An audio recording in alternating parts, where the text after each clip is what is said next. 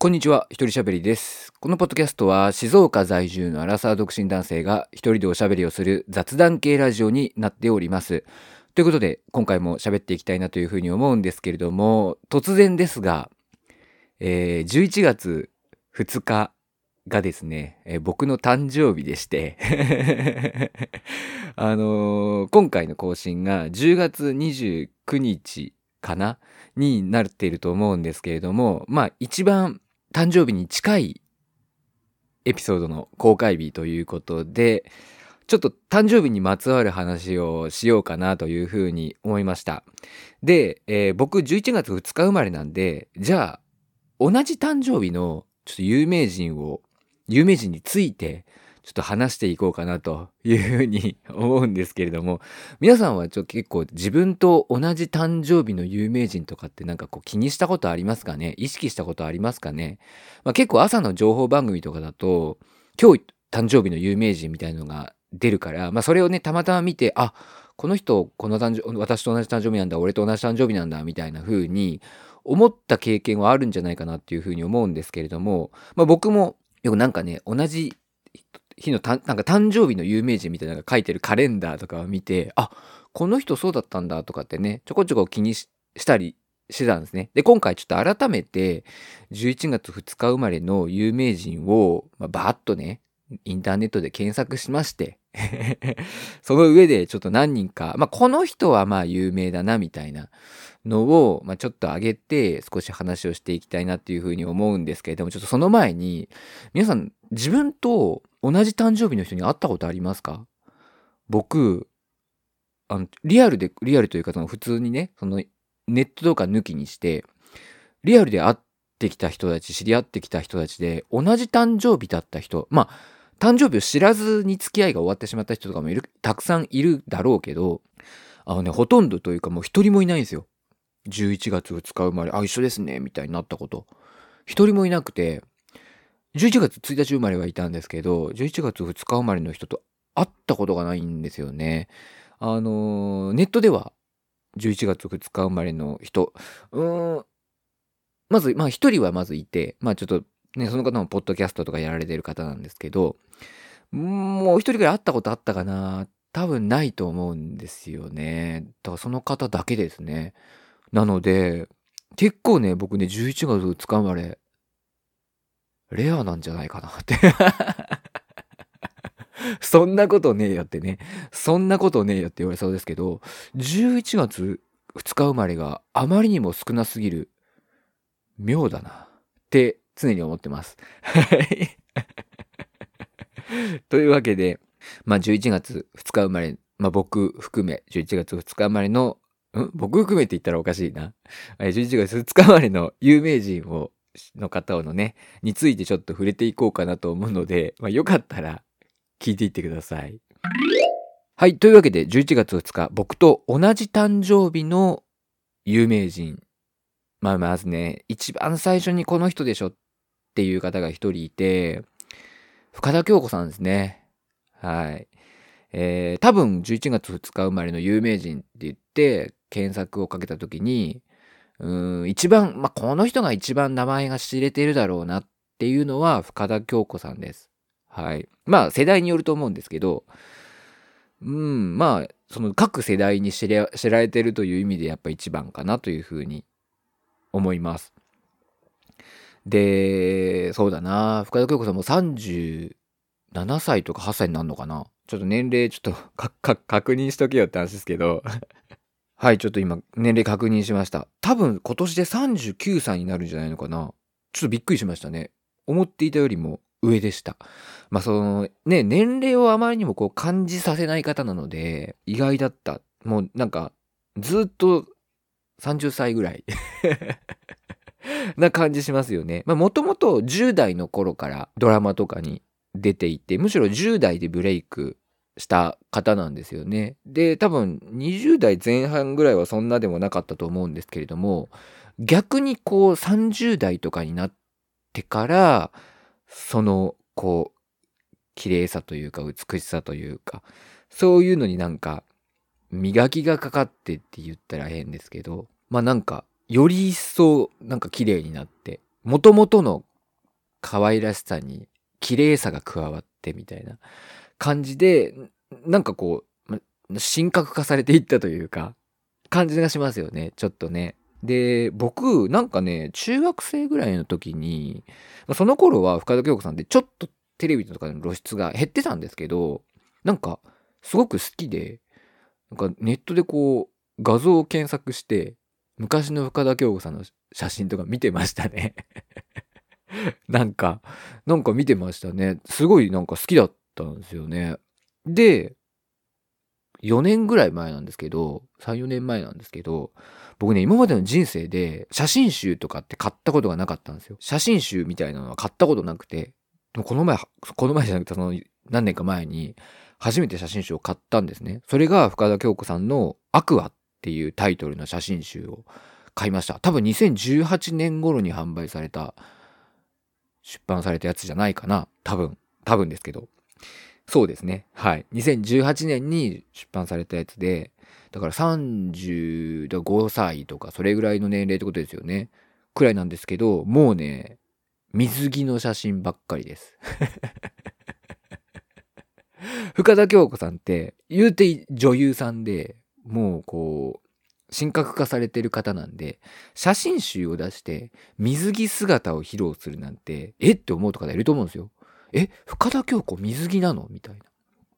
でもこのアクアっていう写真集、まあ他の写真集もそうかもしれないですけど、もう水着です。はい。で、サーフィンをやられるんですよね、深田恭子さんって。サーフィンをやるから、まあ、そのサーフィンしてる姿とか、まあ浜辺での写真とかが多くて、でね、やっぱね、体つきもね、そのグラビア系というよりは、ちょっとスポーツ、なんかこう、ビーチバレーの選手とかさ、なんかそんな感じの印象を持った。すごく健康的で、ちょっと、ちょっと日焼けもしてるし、すごく健康的で、あの、少し筋肉もついてて、みたいな、サーフィンもやるからさ、感じで、なんだろう、なんかこう、あんまりエッチな目では見れないみたいな。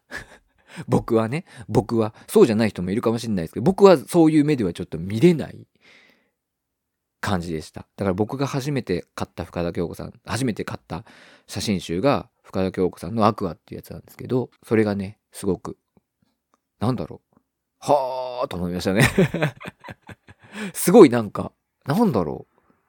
なんかその、やらしい気持ちにはならないけど、なんか貼っておきたいどっかにこう、ボボーンって、なんかこう、ボボーンって、その深田恭子さんの水着で浜辺でさ、笑いながらちょっとなんか歩いてるみたいな写真をボボーンってこう壁に貼っておきたい まあそんな感じですね。それでもきっとね、いやらしさがない。その、いやらしさがないっていうのは悪い意味じゃなくて、うん、すごくなんかこう、いいなって思う体をされてる。深田空港、いいなって思う体してる。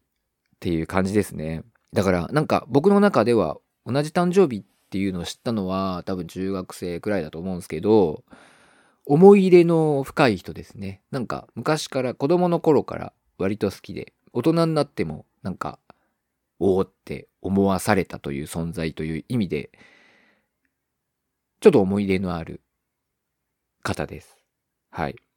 で、じゃあ深田恭子さんの次、紹介しようと思うというか、まあ、11月2日生まれで、まあ、有名な方かなっっていうのだと、えー、石田明さんですね。声優さん、声優の石田明さんが結構有名かなっていうふうに思います。まあもちろんアニメとか声優さんを知らないという方であれば、ちょっと名前ピン聞いても、まあ、ピンとこないかもしれないんですけれども、まあ、代表作で言うと、えー、エヴァンゲリオンの渚薫とか、あと、ナルトのガーラとか、あと、最近だと、えー、鬼滅の刃の無限列車編で出てきた赤座。最後に煉獄さんと戦うやつですね。赤座の声も、この石田明さんです。で結構ツイッターとかでは、まあ結構ね、なんか石田明生誕祭ってこうファンの方たちがこうやってるので、結構僕が誕生日だって思いながらツイッター見てると、石田明さんのハッシュタグが賑わっていることが多くて、あ、そうなんだっていうふうに思いましたね。で、まあ、なかなか、うーん、まあ声優さんだと、こう、一般認知されてないから、まあなんかこう、本当にさ、例えばドラえもんとかって言われたら、おーとかなるじゃないですか。まあ、そういうキャラクターが、まああった方が、ね、説明しやすいでしょ。あの、ドラえもんのジャイアンやってますと、こやってる人だよとか言ったら、おーなるじゃないですか。そういう意味で、赤座をやってるっていうのはね、なんか結構鬼滅の刃って見てる人多くて、うちの母親すらも見てるんですよ。普段アニメ全然見ない。うちの母親すら見てるから、じゃあ、下明って言われても全然ピンとこないと思うんだけど、あの、赤座だよ。あの、ほら、鬼滅の映画でさ、煉獄さんと戦ったやつって言って言ったら、ああ、あの声の人ねって伝わるのはちょっと嬉しいですね。なんか。うん。まあそう、な他にもこの、たくさんいろんなキャラやられてると思うんですけど、さっき挙げた、まあ3つが多分一番こう、なんだろう、一般認知もあるような感じかなって思いますし、まあ、声を聞けばすぐわかりますよね。割と。なんか、なんて言うんだろう。独特じゃないですか。だからまあ、声を聞けば、あってわかる感じの方だよなと思って。うん。まあ、有名な方です。深田恭子さん、11月2日生まれの中では、深田恭子さんに続いて、もうそうですね。だから、まあ当然ファンの方が多いっていうのもそうだし、いろんなこうアニメに貢献してきてる人だっていうことを考えたら、うん、すごいキャリアの持ち主です。11月2日まで中でも わかんない。わかんないです。僕が全然ピンときてない人でもすごい人いるかもしれないですからね。11月2日生まれで。僕があくまでピンときてないとダメなんで。ちょっとピンときてないと紹介できないんでね。話ができないんでね。という感じですね。うん。で、じゃあ次行きますか。次がですね、ちょ名前聞いたらピンとこないかもしれない。またピンと。滝藤健一さんっていう俳優さんですね。これね、僕もね、名前見てピンとこなかったです。全然ピンとこなかった。名前見てピンとこなかったんだけど、写真を見たら、ああ、この人か。ってなる感じですね。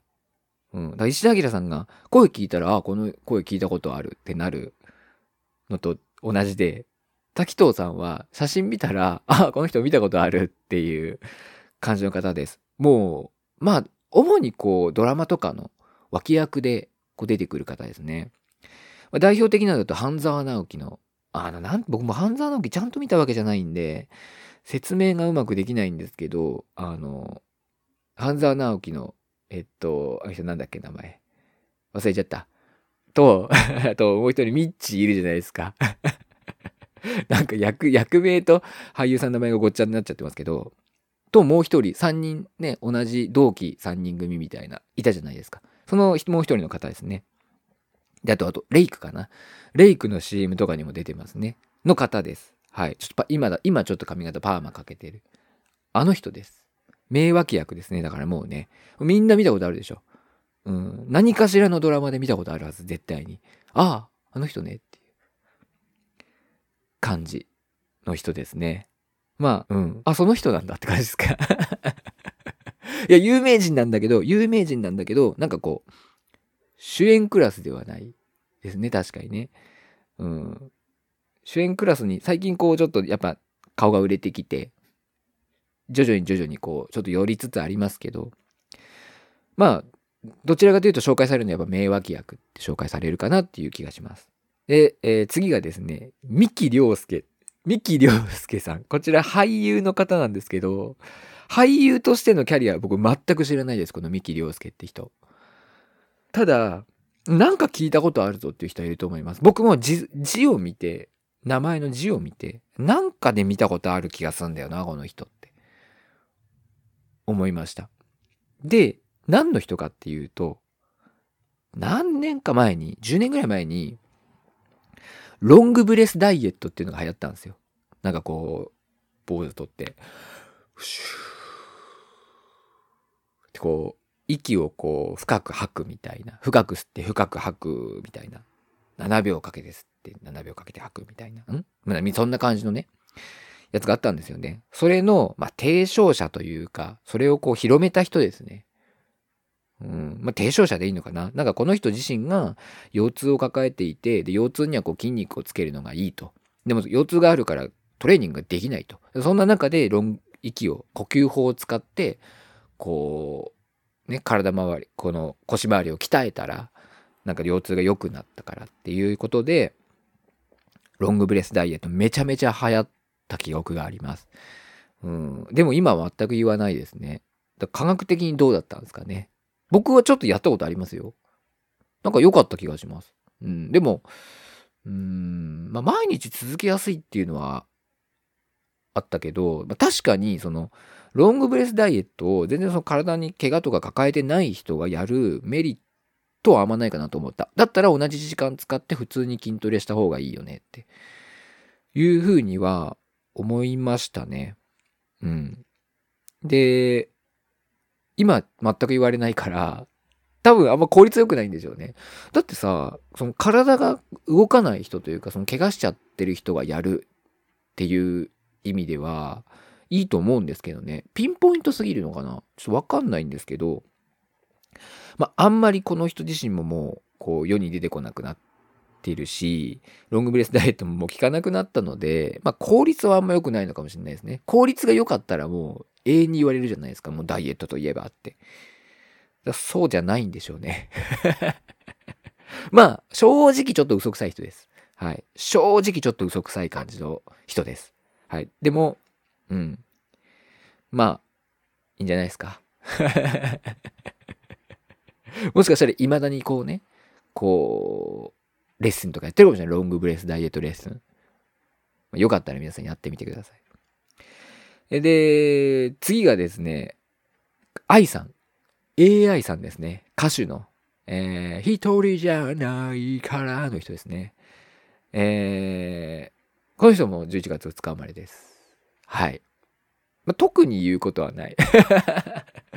言うことはないけど、まあ、何かとインパクトがある人ですよね。悪い意味じゃなくてね。その、なんか見た目の、見た目というか、この、性格の陽気さみたいなのとかさ、まあ歌のインパクト、歌声のインパクトがある人だなっていうふうに思います。なんか、うん、その歌声が好きな人は本当に好きなんだろうなっていう感じはしますね。僕はまあ、どっちとも言える。うん、好きな時もあるし、好きじゃない時もある。でもなんか明るい曲を歌ってほしい。なんかバラードとか、なんか個人的にはね、愛さんの声だと合わないなというふうに感じてる。うん。だんだんちょっとこう、ノリのいい曲を歌った方が、なんかすごくこう、ポテンシャルを生かしきってる感じがする。僕の印象ですよ、あくまで。僕、音楽素人の僕の印象ですよ。そんな感じに思います。まあ、ちょっと愛さんについては、そんなにね、音楽を聴いてきたわけでもないので、ちょっと話すことがないですけど で。次がですね、マリー・アントワネット。これ別にあのバンドの名前とかじゃないです。あの、純粋なマリー・アントワネットです。1755年の11月2日生まれらしいです。まあ、この時代の人なんで、本当に11月2日生まれかはわからないですけど、マリー・アントワネットは11月2日生まれらしいです。はい。フランスのお姫様ですよね。ちょっとその辺曖昧で申し訳ないんですけど、よく言うのは、パンを、パンがなければケーキ食べりゃいいじゃねえかみたいな。これ本当は言ってないらしいんですけどね。似た似たようなことを言ったのをちょっとこうなんかねじ曲げられて伝わってるみたいなんですけど、本当は言ってないらしいです。で、あと、最後の一人です。えー、ガッチャン。あ、ガッチャンじゃわからないかな。えー、のり巻きガジラですね。余計わかんねえよって 余計わかんねえよってね。あの、あられちゃんに出てくる、どあの、あられちゃんに出てくるね、鳥山明先生の。あられちゃんに出てくる、あの、知らない人もいんのかな、ガッチャン。どうなんだろうガッチャンで通じんのかなあの、あられちゃんと仲良しのパタパタ飛んでるやつですね。んで、なんかいろ、何でも食べちゃうみたいな。ガブガブガブガブガブっつって。何でも食べちゃうやつです。ガッチャン。ふれて、ふへを、ガッちゃんものガッチャンですね。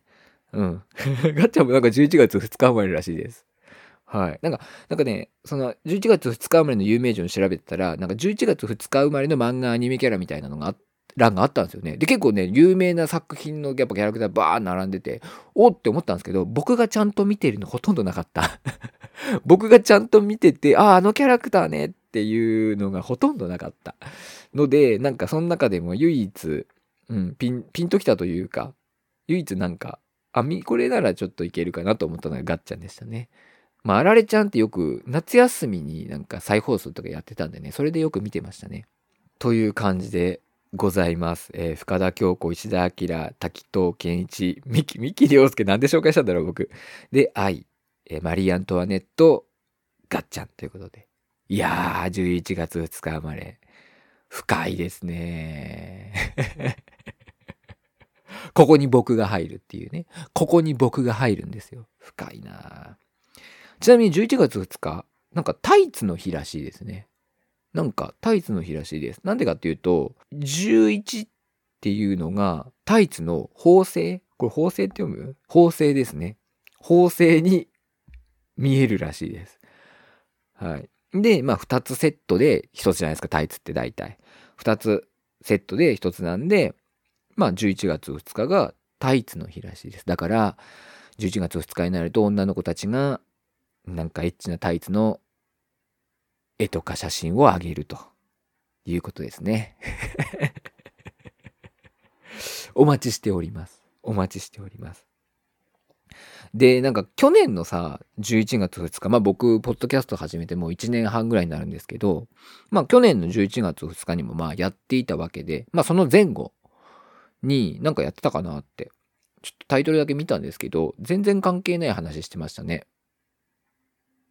全然関係ない話してました。だからなんか、誕生日にがっつり触れるのは今回が初めてなんで、まあ皆さんぜひ、今日、まだね、この後に来るので、この公開の後に来るので、僕の誕生日は。皆さんぜひとも僕の誕生日を祝ってください。こんなことすると、こんなことすると、なんかあんま良くないのかもしれないんですけれども、まあ、あの、実際には、あの、しなくていいというか、送らなくていいんで、あの、僕のね、ちょっと欲しいものリストを、ちょっと公開しておくので、まあ、よかったらプレゼント送ってください。ただ、ただ、あの、送んなくて全然いいです。ちょっとネタ的に入れとくので、何かしら商品を。ネタ的に入れとくので、あの、まあ、送りつけてやろうって思ったら、あの、お金かかりますけど 送りつけてやろうと思ったら送ってください。ネタ的にちょっと何個か商品を、あの、入れとくので。じゃあ、あの、僕が今使ってて、あの、いいなと思っているものとか、入れときます。なんかそれで、ああ、こういうの使ってんだなって思ってください。欲しいものリストに入れときます。いや、わかんない。ちょっとわかんない。ネタに振り、ネタ的になんか商品何個か入れておくので、ちょっと、まあ、あのー、面白半分で見てくれれば。で、なんか、あ、これじゃ送りつけてやろうみたいな。これを送りつけてやろうみたいなね、風に思ったらぜひ送りつけてください。はい。そんな感じで、じゃあ今回は終わりたいと思います。はい、このポッドキャストでは皆様からのご意見、ご感想をお待ちしております。詳細欄にありますメールアドレスおよびメールフォームから送っていただけますと嬉しいです。またね、まあ、ひとりしゃべりさんお誕生日おめでとうございますなんていうようなコメントもぜひいただけたら僕はめちゃめちゃ喜びます。はい、よろしくお願いします。まあ、本当ね、えー、誕生日ってなんかこうやっぱ年々こう特別感がなくなっていきますけれども、まあこう自分でね、自分でいじることで、えー、特別感を出していきたいなと。まあなんか何も言わないと本当誰も祝ってくんないからね。僕なんて特に、僕なんて特に友達いないんで、誰、何も言わなかったら誰も祝ってくんないから、もう自分から発信していくしかない。こうやって。まあなので、あのー、よろしくお願いします。という感じで、今回はこの辺で終わろうと思います。一人喋りでした。バイバイ。